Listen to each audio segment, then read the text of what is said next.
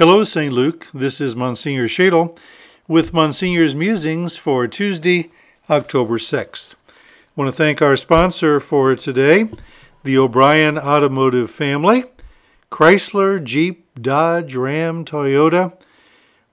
Take a look at their website, o'brienauto.com. O'Brien, no apostrophe, auto.com. And remember that um, if you bring in the ad from our parish bulletin, and don't forget, there's an ad on the back of the Sunday Steward, our Sunday bulletin, from the O'Brien Automotive family. And uh, if you purchase a vehicle from them and show them the ad, bring it in, they will donate $200 to St. Luke Parish. We thank the O'Brien Automotive family for their support of all communications here at St. Luke.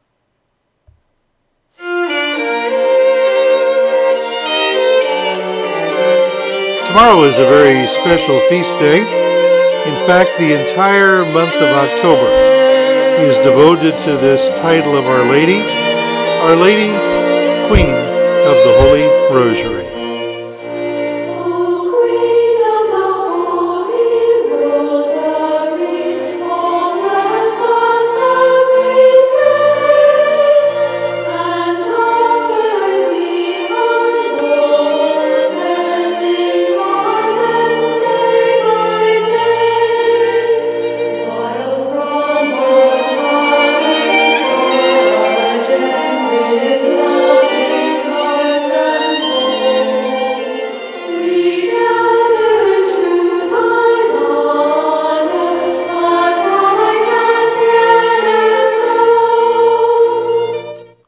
Praying the rosary, praying the rosary is a particularly Catholic devotion.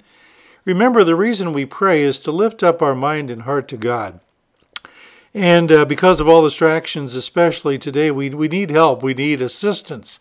We need aids.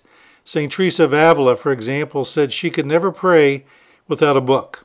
She had to read something from a book, and then that spirited her into her prayer. Now, the rosary actually dates back to the 9th century, but the current form of the rosary goes back to about 15th century. Recall that to this day, the official prayer of the church, the Liturgy of the Hours, is prayed by monks, priests, and nuns, and it's largely made up of the 150 Psalms. And uh, years ago, before many people could read, the uh, people working out in the field wanted to associate with themselves uh, the prayer of the church, the monks, the praying of the Psalms. And so they would pray 150 Hail Marys because they could easily memorize the Hail Mary. Well, about the 15th century, a Dominican friar named Alain de la Roche uh, popularized the rosary.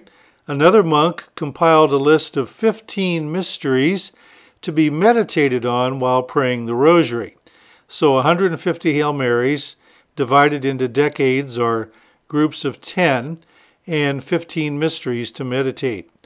Priests or preachers would read from the pulpit 10 little meditations for each of those 15 mysteries, and people joined with the Hail Marys. And traditionally, they were the joyful, the sorrowful, and the glorious mysteries. Well, that's the history of the Rosary, and of course, during his pontificate, Pope John Paul II added the luminous mysteries, the mysteries of light, kind of filling in the gap that the other joyful, sorrowful, and glorious mysteries had missed in the life of our Lord. And it's easy for busy people to pray the Rosary, maybe not all today, 20 of the mysteries, but the joyful mysteries, the five sorrowful mysteries, the five luminous mysteries, five glorious mysteries. That's uh, usually what the rosary consists of. So we only usually pray five of the 20 decades today.